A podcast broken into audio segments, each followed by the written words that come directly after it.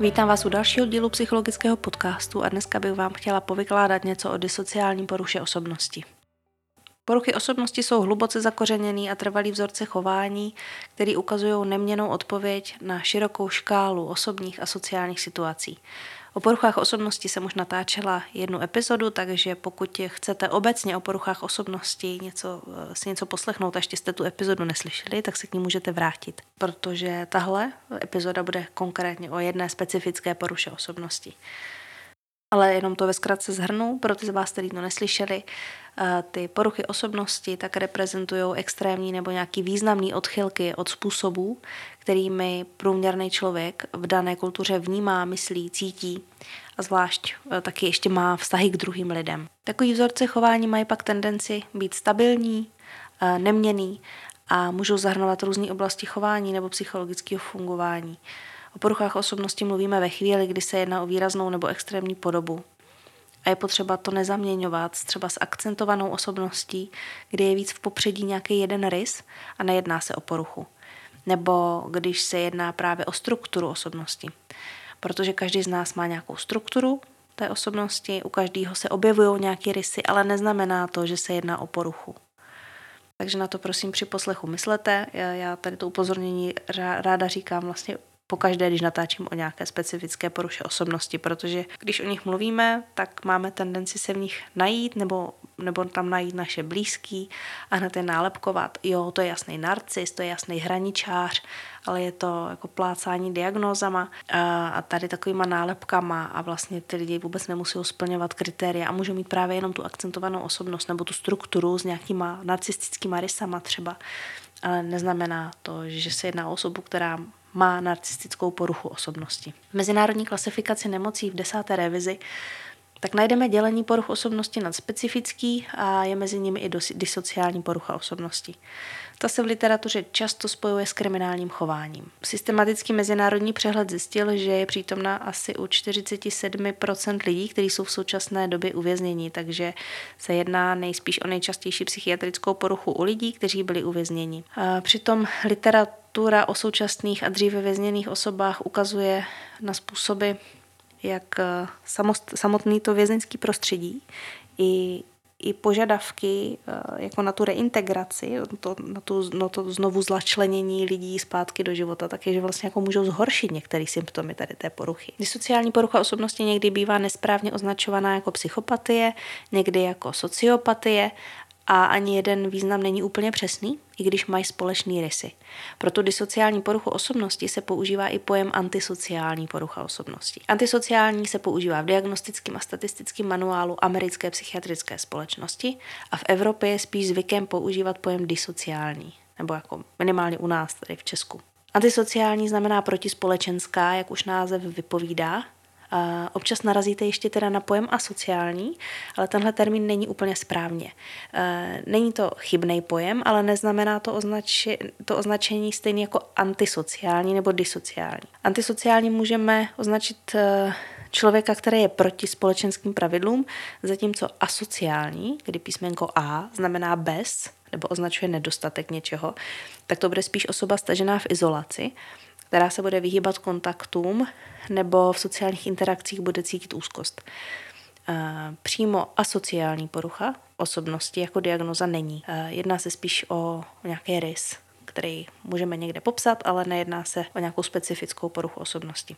O disociální poruše osobnosti nevíme přesně, jak vzniká, ale vedle vrozených dispozic má velký vliv i prostředí, tedy zejména výchova a rodinný prostředí, ve kterém dotyčný vyrůstal. Samo sociální prostředí není důvodem rozvoje disociální poruchy osobnosti, ale podílí se na tom, jak se bude projevovat, jak, jak bude vlastně vypadat, když dospějeme. Stalking, kyberšikana, PTSD, krizová intervence, fetišismus nebo obrané mechanismy ega. To je jen zlomek epizod, které lze najít na prémiovém kanálu psychologického podcastu. Běžte na pickej.cz, najděte psychologický podcast a zaposlouchejte se do desítek epizod, které nikde jinde nenajdete. Odkaz najdete v popisku. Doposud se odborníci řídili teda tím, že disociální porucha osobnosti je charakterizovaná bezohledností v sociálních závazcích, nedostatkem cítění pro druhý, takže vlastně neschopnost být empatický. A že chování nelze snadno změnit ani odměnou, ani trestem. A to právě můžeme vidět, že jo, je i v tom kriminále, že uh, u těch recidivistů, uh, teď nechci, aby to vyznělo tak, že každý recidiv, recidivista má sociální poruchu osobnosti, to ne, ale že vlastně na ně nefunguje ani ta hrozba trestu, nebo nejenom hrozba, ale i ten trest, tak to nefunguje. Tady ti lidi mají nízkou frustrační toleranci a nízký práh pro spouštění agrese. A to včetně násilných činů. Navíc nejsou schopni se poučit z vlastní zkušeností. A jinak teda lidi s disociální poruchou osobnosti můžou mít tendence lhát druhým proto, aby dosáhli vlastního úspěchu, anebo nabízet nějaký přijatelný vysvětlení pro jejich chování, který je společensky nepřijatelný anebo konfliktní. Já musím říct, že jsem teda uh, tou disociální poruchou osobnosti docela fascinovaná, spíš z takového toho jako profesního hlediska, že uh, jak když se prostě snažíte jako rozlousknout nějaký oříšek nebo nějaký hlavolám, že si říkám prostě, jak je možný, že na ně někdy ta terapie vůbec nefunguje, nebo uh, jako existuje něco, co by se dalo použít, na co, na co jsme ještě třeba nepřišli, jak by se s nima dalo pracovat a třeba je naučit tu empatii pořádně, protože se říká, že, e, že jsou i rezistentní vůči léčbě. Od 1.1.2022, takže před rokem, měla vejít v platnost mezinárodní klasifikace nemocí 11. revize. Ta přinesla změnu v chápání diagnostiky poruch osobnosti. Takže hm, hodně toho, co už o poruchách osobnosti víte, pokud se o ně zajímáte, se vlastně s tou s, tou novou, s tím novým MKNkem mění. V tom novém pohlížení nejde totiž tolik o typ poruchy osobnosti, tak jako, jak to říct, o určení diagnózy té jedné specifické poruchy, tak jako, jako to máme tu hraniční, závislou, vyhýbavou, histrionskou, tady disociální, takže jako nejde už tolik o to se snažit v té diagnostice vypilovat, která z nich ta specifická to vlastně jako je nejvíc, nebo jo, tak to konkrétnost, ale spíš jde o tu závažnost patologie. Původní návrh tady té nové mezinárodní klasifikace nemocí u poruch osobnosti, tak bylo zrušit kategorie poruch osobnosti, kromě obecného popisu poruch. To znamená, že k diagnostice poruchy osobnosti musí být přítomný nějaký obecný diagnostický rysy, který platí pro všechny ty, ty specifický. A jako problémy v mezilidských vztazích, zhoršený fungování jedince. Dál pak můžou být specifikovány na mírnou, střední a závažnou, což je založeno na popisu závažnosti poruchy osobnosti. Jaký mají dopad ty abnormální rysy na jedincovo sociální fungování, fungování v zaměstnání, eh, jaké hrozí pro něj nebo pro ostatní osoby třeba nějaké ohrožení. Nový koncept při diagnostice poruchy osobnosti je potom hodnocení těch osobnostních potíží. Tenhle pojem souvisí s charakteristikami, které můžou ovlivnit léčbu, ale nezvyšují úroveň závažnosti poruchy a pouze na, té, na jejich základě nejde tu diagnózu poruchy dát. Teď tyhle ty osobnostní potíže, na rozdíl od poruch osobnosti, tak se projevují kognitivním a emocionálním prožíváním a vyjadřováním se uh, jen uh, třeba s nízkou intenzitou. Jinak teda, když si přečtete, když si přečtete tu, tu mezinárodní klasifikaci nemocí, obě dvě ty verze, tu starší a tu novou, tu desítku a jedenáctku, tak zjistíte, že je tam jako docela radikální rozdíl v té diagnostice. A někteří výzkumníci a praktici si teda prý obávali toho, že by se zrušila eh, jako, že by, jak, jak jsem mluvila o těch specifických poruchách osobností, že když se to zruší, tak eh, že by mohli ztratit diagnózu hraniční poruchy osobnosti. Jo, to byl velký problém pro ně. Takže tady tihle odborníci se snažili o to, aby, aby to mělo takovej, takovou hybridní povahu, ten model, takovou dimenzionální, aby tam zůstalo teda určení závažnosti eh, té poruchy osobnosti, ale zároveň tam zůstanou nějaké kategorie. No a tak se tam zahrnuly domény osobnostních rysů, kde najdeme rozdělení rysů na několik typů a mimo jiné tam najdeme i disociálnost u poruchy osobnosti. Nevím, jestli se v tom teďka už nezačínáte trošku ztrácet. Eh, pokud ano, tak je asi nejlepší, když si potom eh, pročtete ten nový manuál, pokud vás to zajímá. No, teď už zacházím jako víc do takových jako odbornějšího pole. Tak když to přečtete ten manuál a budete to mít vizuálně před sebou, tak se to potom chápe mnohem líp eh, než když to jenom takhle posloucháte ve sluchátkách třeba. Jinak ve zmíněném americkém manuálu, o kterém jsem mluvila, tak spadá antisociální porucha osobnosti do tak, takzvaného klastru B, kde jsou afekt, takzvaní afektovaní. V tom stejném klastru jsou vedle ní zařazeny i poruchy osobnosti jako histrionská, narcistická nebo emočně nestabilní porucha osobnosti. Takže i třeba ta hraniční. Všechny tyhle poruchy se charakteristicky projevují dramatickým, emocionálním a nepředvídatelným, eh, nepředvídatelnými interakcemi s ostatními. Pro antisociální poruchu osobnosti je podle tady toho amerického manuálu potřeba splnit čtyři diagnostické kritéria. Z toho první kritérium je rozdělený na sedm takových dílčích znaků a těch sedm specifických znaků vám teď řeknu, které jsou vlastně jako pro tu, pro tu antisociální poruchu eh, podstatný. Jako první je nedodržení, nedodržování zákonů a norem tím, že se zapojují do chování, který má za následek uh, buď začení, anebo by odůvodňovalo k nějakému trestnímu stíhání. Dalším znakem je lhaní a manipulace nebo nějaké oklamávání za účelem zisku nebo vlastní zábavy, vlastního potěšení. Dál impulzivní chování, podrážděnost a agresivita, která se projevuje tím, že často napadá ostatní anebo se zapojuje do nějakých i, i jako bojů, kdy osoba přehlíží bezpečnost sebe i ostatních, kdy se objevuje vzorec nezodpovědnosti a nedostatek výčitek svědomí za svoje činy. Další teda diagnostický kritéria, kromě tady těchto sedmi znaků, které musí být splněny, tak že se jedná o osobu, která je starší 18 let, protože poruchy osobnosti, tak o nich mluvíme ve chvíli, kdy jsme plnoletí. Nedává se to jako diagnoza u dětí. A dalším kritériem je, že se porucha chování objevuje v anamnéze před 15. rokem věku. Jo, pozor, tady mluvíme o poruše chování, ne o poruše osobnosti. A že antisociální chování se nevyskytuje v kontextu schizofrenie nebo bipolární poruchy. Někteří odborníci mají problém s touhle diagnózou, protože se podle nich překrývá s psychopatí. A i já se s tím dost setkávám, když třeba čtu nějaký um, ne úplně odborní články, tak, eh, nebo i někteří žurnal, žurnalisti tak to zaměňují. Eh, termín psychopatie se dřív používal pro označení poruch osobnosti obecně. Následně se od používání termínu upostilo a aktuálně se nejedná o přísně vymezený termín. Eh, slovo psychopat nenajdete v mezinárodní klasifikaci nemocí, takže to není jako diagnóza. A proto se v literatuře taky liší jeho používání.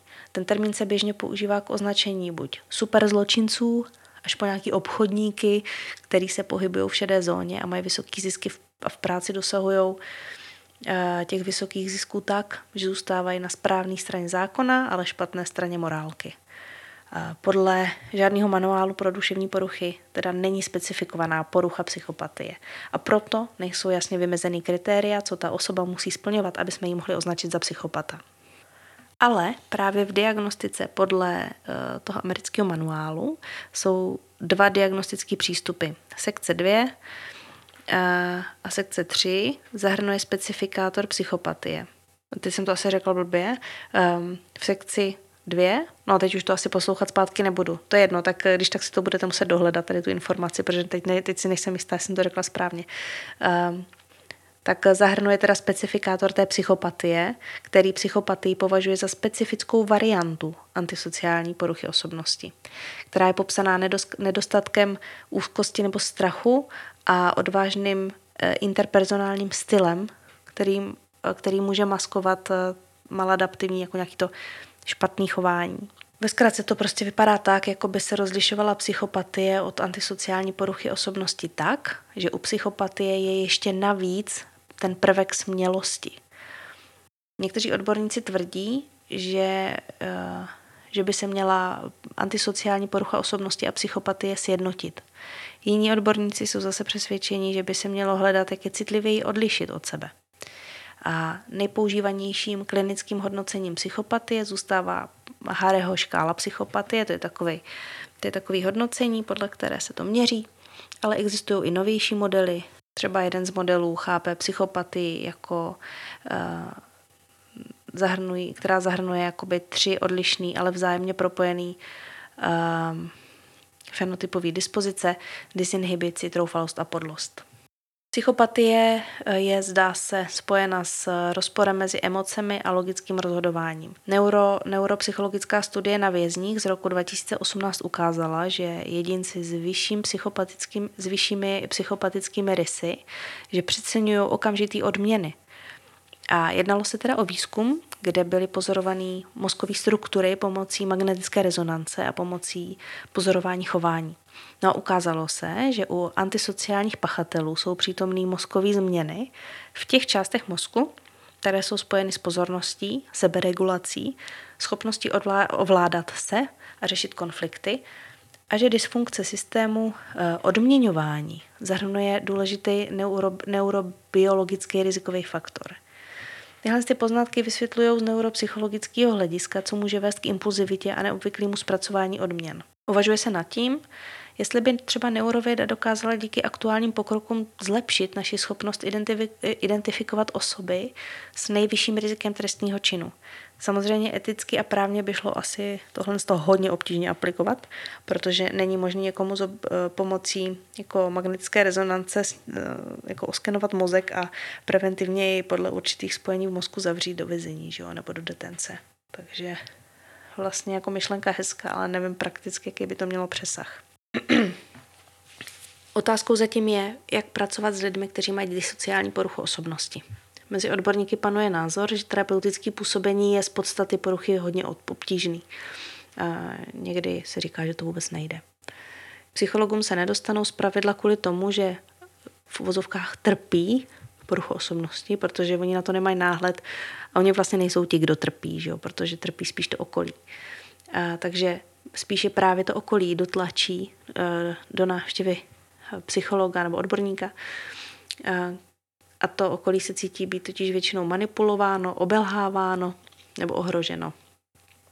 Častěji pak přicházejí kvůli nějakým přidruženým problémům, jako jsou závislosti na alkoholu nebo dalších drogách, depresím anebo myšlenkám, myšlenkách na sebevraždu. Dál se objevují u odborníků až tehdy, kdy jim je nařízená nějaká léčba, ale ve skutečnosti nemají zájem podstupovat psychoterapii nějak svědomitě, spíš jde o to jako formálně to podstoupit, aby získali nějaký razítko o tom, že absolvovali léčbu, že se jako v úvodovkách snaží a že už jsou napravení. Aby tím prostě získali nějaké jiné výhody. Ve stylu, hele, snažím se, docházím k psychologovi a tak si zasloužím nižší trest anebo nějakou výhodu. Jo? Takový typicky disociální. Teď si představte, že jako psycholog máte pracovat s někým, kdo s váma jako nechce být, dělá to jenom formálně. Takže ta terapeutická péče je někdy těžká a když je ta léčba nařízená, on ji jako musí podstupovat, protože to má soudně daný, že prostě musí. A zároveň jako vnitřně nechce, tak um, je to vlastně slepá ulička.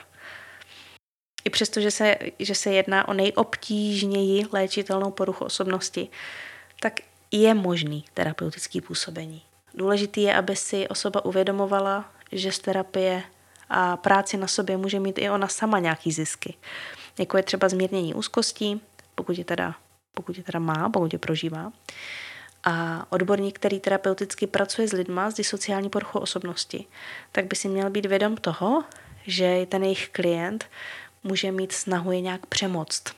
Že má snahu jako přemoc toho terapeuta a ukázat mu vlastní moc a sílu. Rozhodně je důležitý v takové práci držet si pevně nastavený pravidla a nekompromisně na nich trvat. Hranice vymezovat pevně, ale zase ne tak tvrdě, aby se u nich cítil být klient ponížený. Být trans, důležitý je být transparentní a odkrývat a oslovovat manipulaci, ale bez nějakého pohoršování se. Dodržovat dohody, ale neustupovat z nich nedělat výjimky.